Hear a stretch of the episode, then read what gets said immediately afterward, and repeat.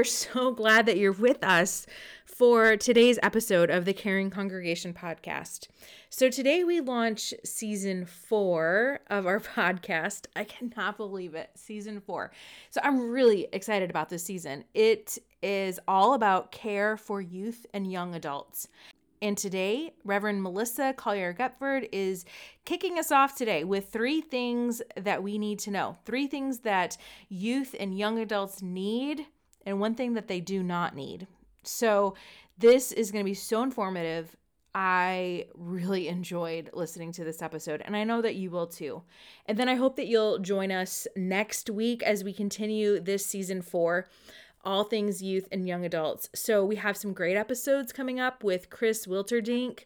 Also, we have interviewed some youth.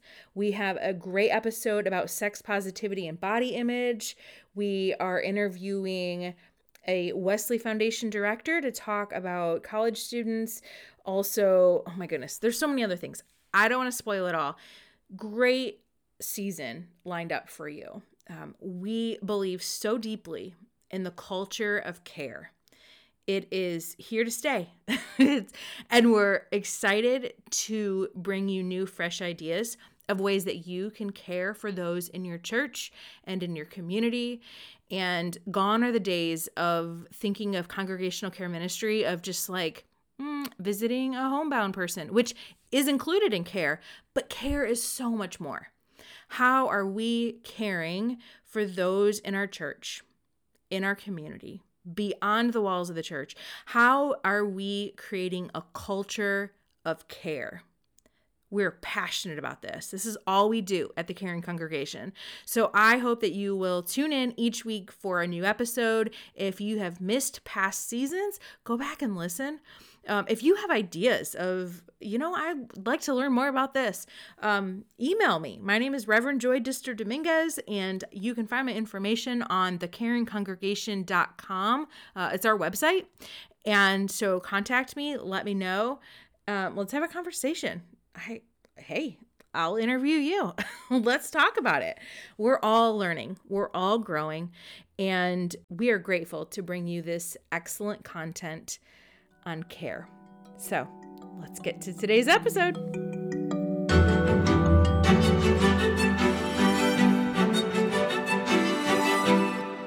Hello, and welcome to the Caring Congregation podcast, where we seek to educate and equip pastors and congregational care ministers to develop and implement congregational care ministry. We also provide ongoing training and resources to existing care ministries. I'm Reverend Melissa Collier Gepford, and on today's episode, I'm going to talk about three things every family needs and one thing that they don't. So, this whole season, we've been talking about caring specifically for um, Gen Z and Gen Alpha, which is the, the generation below Gen Z. Um, whether we know it or not, whether we like it or not, millennials are no longer considered young adults. And so, as we continue as a church to think about care and making sure that we are providing spaces for support for all people.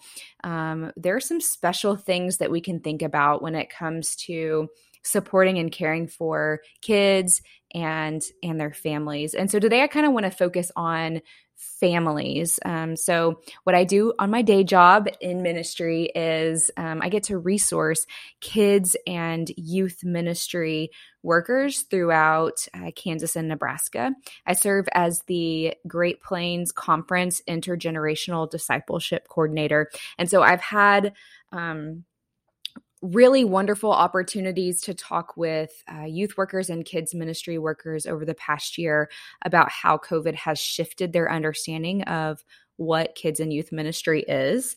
Um, so, for years and years and years, the model for kids and youth ministry has been you come on Sunday morning, you get the material, you go home and you live the rest of your life, right? The rest of the week. And then you come back, if you're lucky, maybe on Wednesday night for some programming, and then again on Sunday morning. However, over the past 20 years, regular attendance has dropped um, drastically. So it used to be the case, like when I was a kid, that attendance, uh, regular attendance meant three to four times a month on either Sunday or Wednesday night.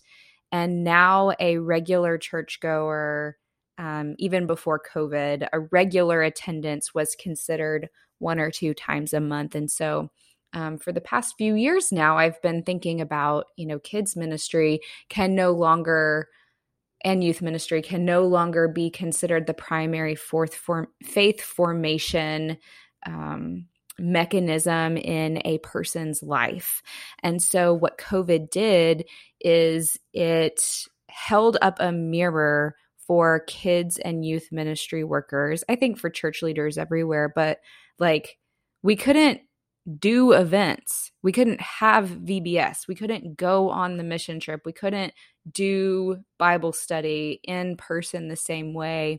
And so ministry leaders had to figure out a new way of doing ministry that included recognizing the grown-ups in the the home as the primary faith formers.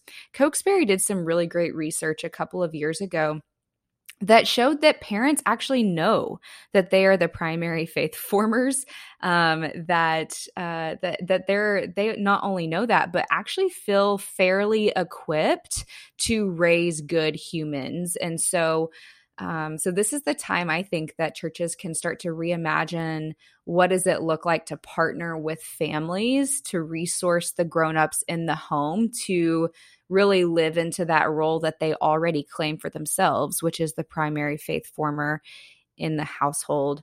And so there's some some things that we can do to care for families along the way. And um, so I so I kind of just want to talk a little bit about um, those those things that that that families need.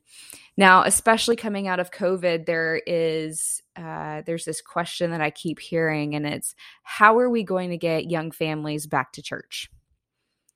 That's the popular question, but I'm not so sure that it's the right question because that popular question, how are we going to get kids and youth and families back to church, assumes butts and pews. And I just don't think that's the right question. I think that we're seeing a shift away from a very specific type of model of kids and youth ministry. And if we're being honest, right, like taking the old early 2000s youth ministry um, model, there's some good elements to that, but we actually have raw data about um, that retention rate, right? So, like, I'm a millennial and I did the lock ins and I did the big events and I did all of the things in youth group in this very specific model that was an attractional model. And um, look at the retention rate of millennials in churches. It's almost non-existent. So, so to me, this is an opportunity for us to reimagine um, models and systems for ministry that includes more of a caring model rather than an attractional model um, and so, so we're just, I don't think we're asking the, the, the right question. I think instead of saying, how are we going to get families back to church? I think that, that the church needs to be asking, how can we come alongside and support families in their day to day in our community? And so there are three things that every family needs and individual, but we're talking families today. Three things every family needs, and one thing that they don't. And so we're just going to get into it. The first thing that they need, I hope this is obvious to everybody, but it's safety, right? Every family needs safety. So if you're thinking about your church, right? So like if you're starting up a kids ministry or a youth ministry, you want to take inventory of your space, make sure that it's safe. Make sure that there's no no um let's see like paint chips on the floor. Make sure that that paint's not doesn't have lead in it because um, buildings can be old sometimes, right? So, like, do the things that you need to do to make sure that your physical space is at the bare minimum safe, not to mention accessible, right? But safe. So, we're talking covering up um, electrical sockets with like like baby proof the space not just in the kids ministry area but everywhere in the building, um, making sure that kids have access to clean spaces, making sure that there are no hazards, lock up your um, your chemicals for cleaning, that kind of stuff. But from a church, at the bare minimum, they need physical space. We also need physical safety from people who might harm us. And so this is where like safe gatherings or um, safe sanctuaries comes into place.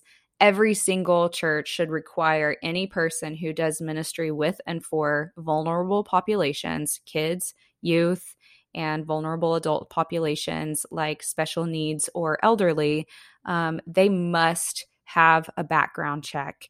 You need to have a rigorous process. I don't care the size of your church, if it's like the smallest church ever, background check and train and do the things that you need to do to make sure that families are safe in your space and in your ministry if it's not in a physical space. If it's virtual, follow the guidelines for safety on um, Zoom with kids and youth.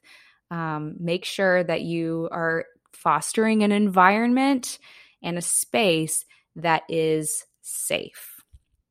So when I when I say safety about like physical safety um, in churches, I'm also talking about emotional safety and spiritual safety as well.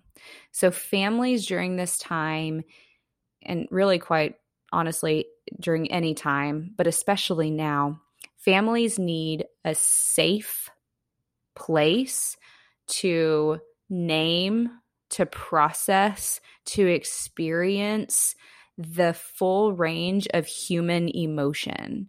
Um, so, your ministry should be a place where they can say, I'm pissed, or I'm confused, or I don't get it. Um, question, doubt, um, even push back. Um, creating that safe relational environment where folks can um, be human and experience their emotions um, and learn how to process them healthily um, and not react out of those is really, really crucial. And also fostering a spiritual safety where um, this is a place where they know they can ask questions, where they can doubt, where they can wrestle, where they can um, even say, you know, I'm not sure I believe that. And and they're still going to be loved and accepted and um, and i think what this does is is it requires folks who are like in charge quote unquote in charge to really really really work our humility muscles because it's so common in ministry leaders to want to have all the answers but when you create a space a foster foster a safe space where there um, is physical emotional and spiritual safety um, there's also, um, thanks to Chris Wilterdink in the episode where we talked about this, um, there's there's some bravery that comes with asking those questions, and it takes bravery to say, you know what, I actually don't know the answer to that. Let's find out together. Um, so when I say safety, I really mean like a space where they can f- they can show up fully as themselves um, and wrestle with hard and difficult topics and know that in the midst of that, they still have a place where they belong and are known and loved. So that's safety within your ministry. And I also just want to point out that every family needs this regardless of whether or not they go to church, right? So, like every family, every person in a family unit needs actual, real physical, emotional, and spiritual safety in their homes too. And so, I wonder what it could look like during this time if you know if families aren't returning to your space the way that you hoped or liked what does it look like for you to think beyond kids and youth ministry as programming and more about advocacy for the safety and the well-being of families in your communities? So something to chew on.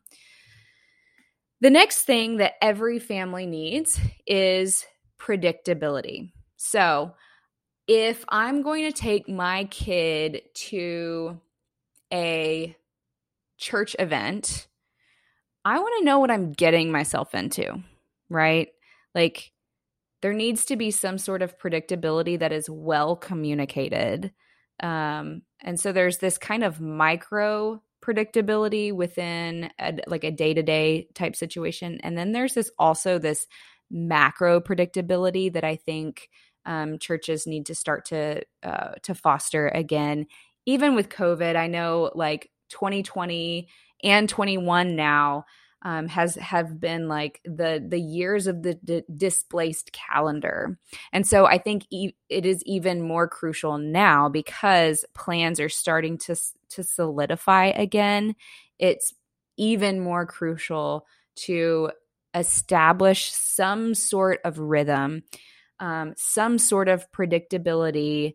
Um, so that families can re-engage if they want to. So that means having taking the time to actually plan out your annual rhythm, um, taking time before every season to do that. Um, plan out a little bit further than every week. Make sure that big things, opportunities, whether that's um, a gathering or a mission opportunity or some kind of virtual thing or a way to get connected into the community better, whatever it is, develop a calendar and communicate very clearly and regularly with the families like here's what we're doing. Here's what we're doing. And so um, so that's kind of the macro predictability that i'm talking about. And i'm also talking about the micro. So i mentioned this too like i want to get i want to like know what is like what i'm signing up for when i come to something. And so really, really, really communicating what this thing is. So, say that you meet quarterly, right? Um, virtually at this point. I what I would do is I would make sure to start at the same time every time and end at the same time every time. And open and close with some sort of ritual or practice that is the same that grounds the the content or the time together and reminds them like what are we doing here? And then closes with like okay now we're leaving and we're going into whatever is next in our lives. So having these kind of bookend rituals really kind of sets the tone for um, a more predictable environment. And then I would suggest even making sure that you do the same thing if you've got some regularly scheduled type programming, either quarterly or weekly or whatever it is. Like, do the same thing. At least have a broad um, kind of outline of what's going to happen during your time together um, so that it's easier for folks to know what they're getting themselves into. And also, if they're wanting to invite somebody else, it's easier to invite them if they know what's going to happen. Um, and so, so that's what I mean by creating a sense of predictability in your ministry. And we're talking about kids and youth, but I think this is really like kind of like church systems 101, right? So even when you're thinking about care, creating a predictable environment to care for families, this doesn't have to be like, oh, Sunday school or Wednesday night programming. I'm even talking like when you're caring for a family. Um, establishing some sort of predictability in what you do and how you do it. I also mean um, so so when I'm talking predictability, I'm talking in in church ministries, but I'm also again talking about in the community. So um, there are a lot of families that don't know when their next paycheck is going to come or where it's going to come from. There are a lot of kids that go home on Friday after school and don't know if they're going to get to eat over the weekend.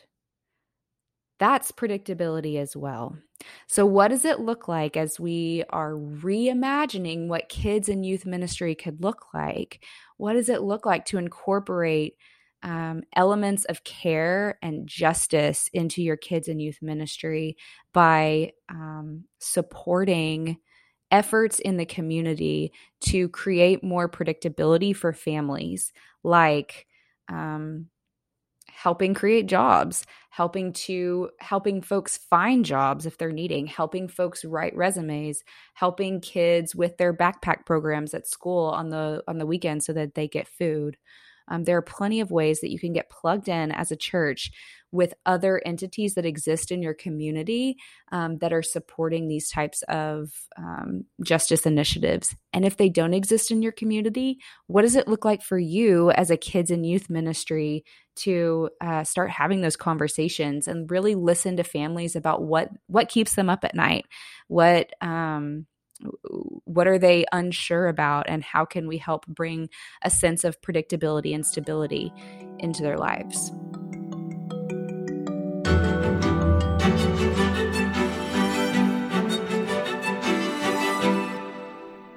hope that you're enjoying today's episode. We have more resources on our website, thecaringcongregation.com. I hope that you will check it out and also consider registering for our upcoming webinar. It's February 25th and 26th. It's online. We have fresh new content stuff you can't even get in the books. It's so new. And so we're excited that we will offer this webinar again February 25th, 26th, please register on our website, thecaringcongregation.com. And now back to our episode.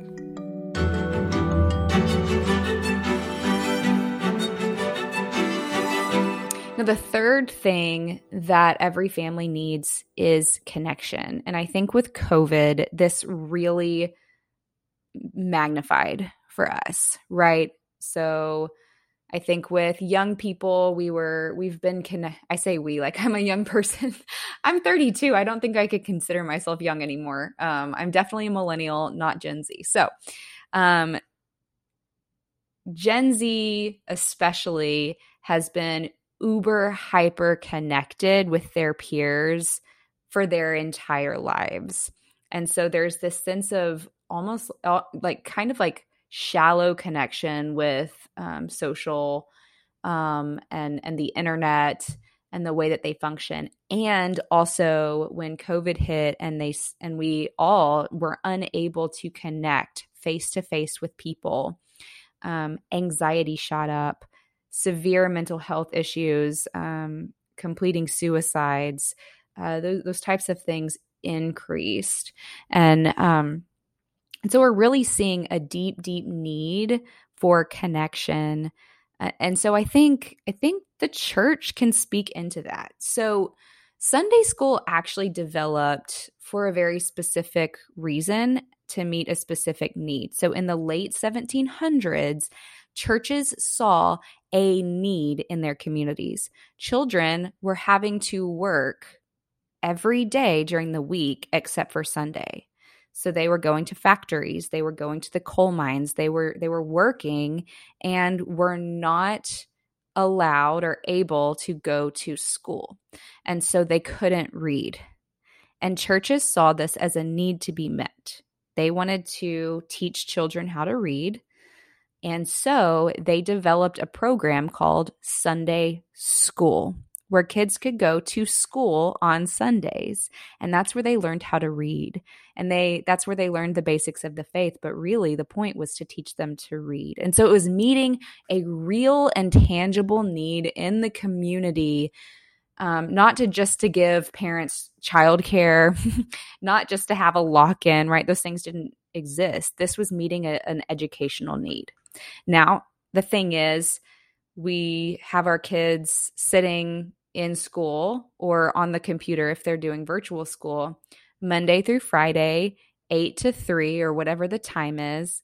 And that's a lot of sitting and learning. They they don't need to learn how to read anymore. That's not a need in our community.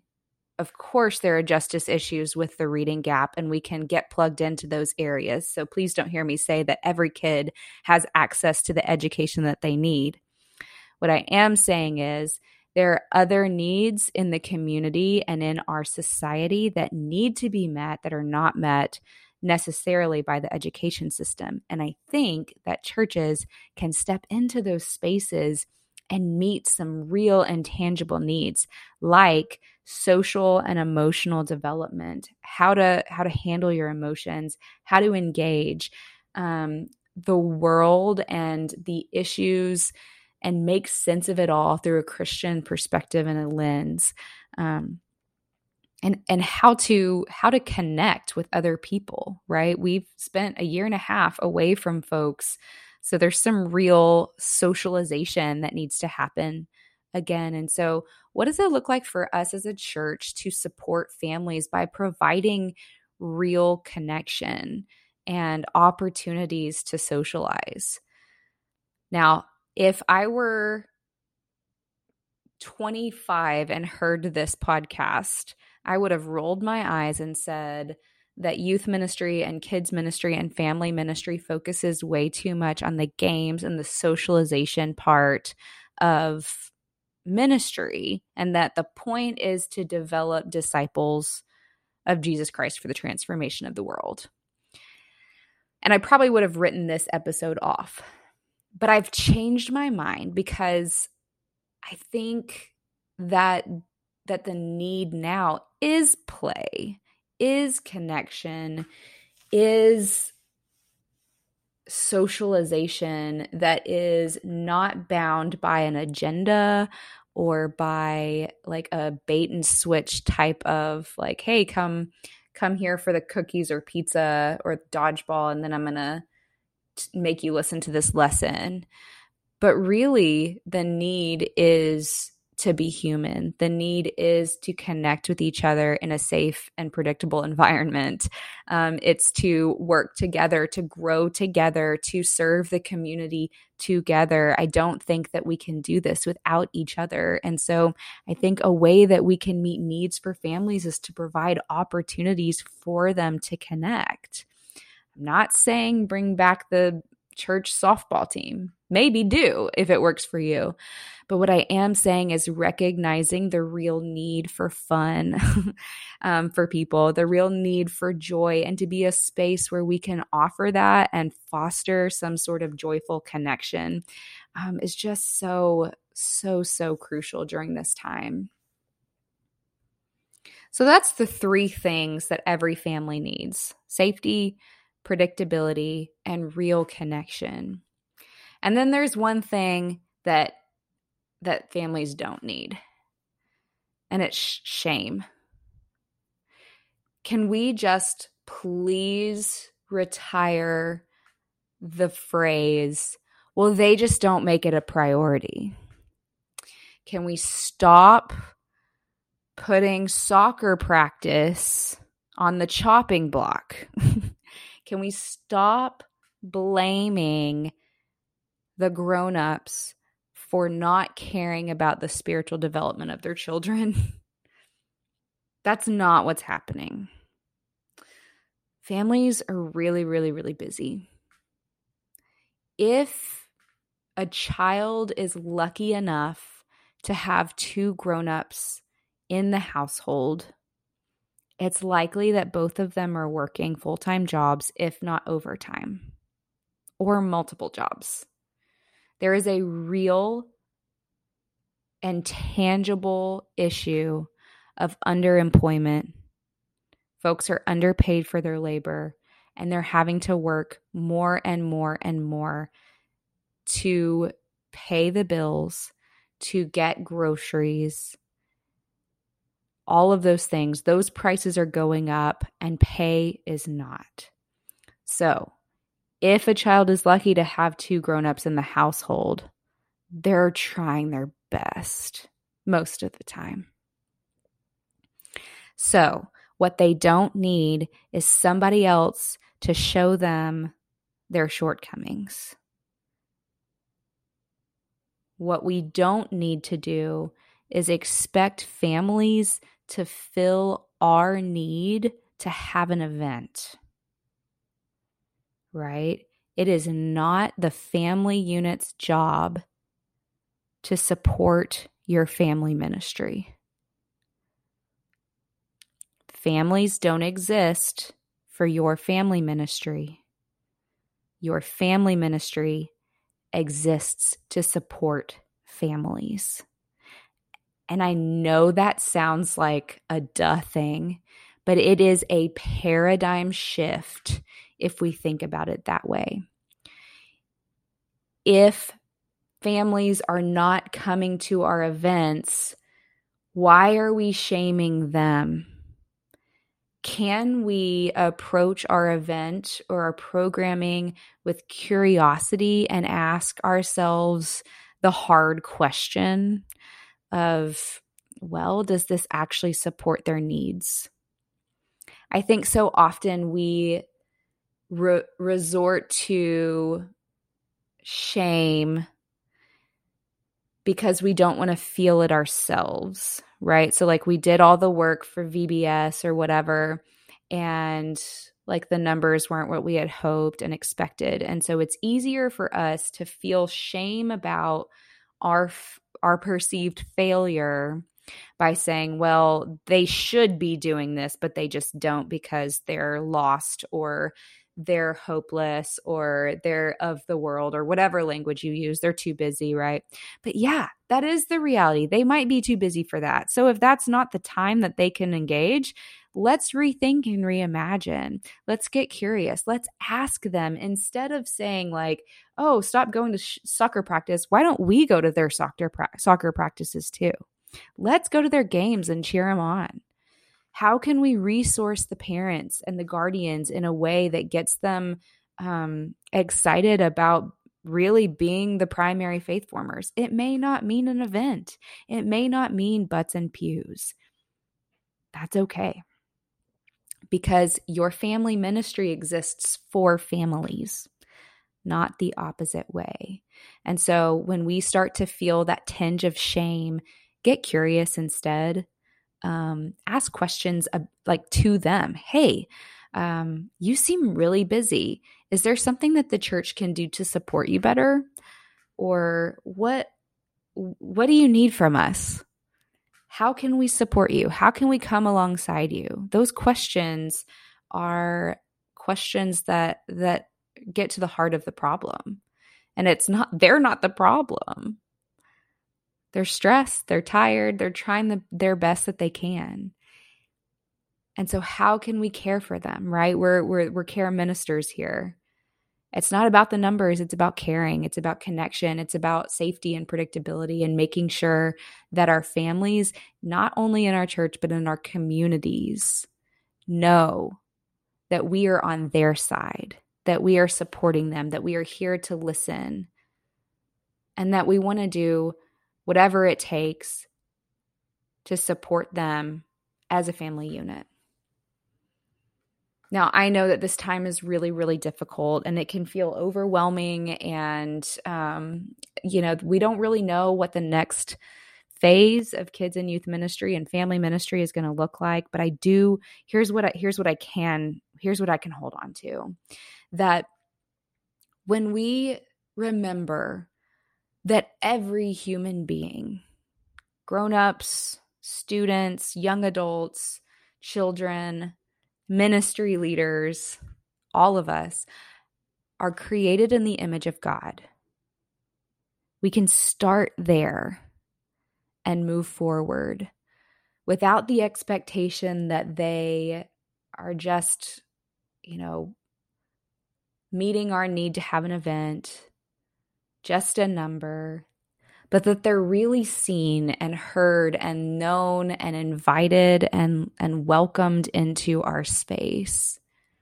And when we create that type of environment with first remembering that they are made in the image of God, things can fall into place after that. It may not look like it used to, but you know what? I think that's okay. I think we get to have this is an opportunity for us to take care of our own stuff, right? And to to unpack our expectations and and really our grief around what, you know, church is for kids and families now.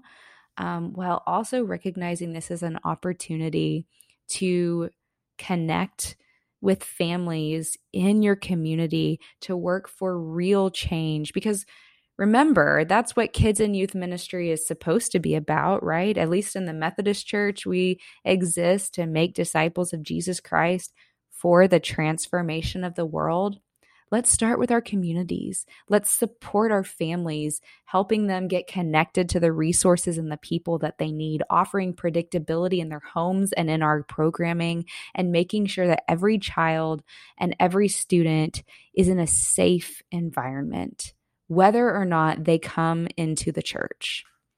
That's how we care for families. And I think we can do that. It's just a paradigm shift. And so, um, you know, if this resonates with you, you're a care minister, but maybe you don't serve in kids and, and youth ministry, I invite you to share this with um, people who do. Um, share this with your pastors, share this with folks who um, who make decisions in those spaces, or start the conversation yourself. You don't have to be an official volunteer in kids or youth ministry to care about the safety, um, the predictability, and the connections of your kids and youth ministry.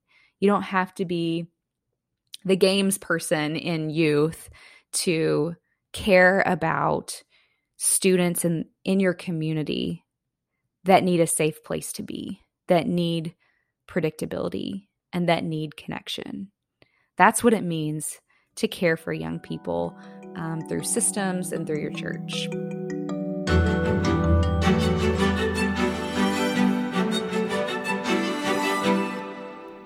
I hope that you learned just as much as I did from Reverend Melissa. So, thank you, thank you, Melissa. We are grateful for your leadership and for your insights.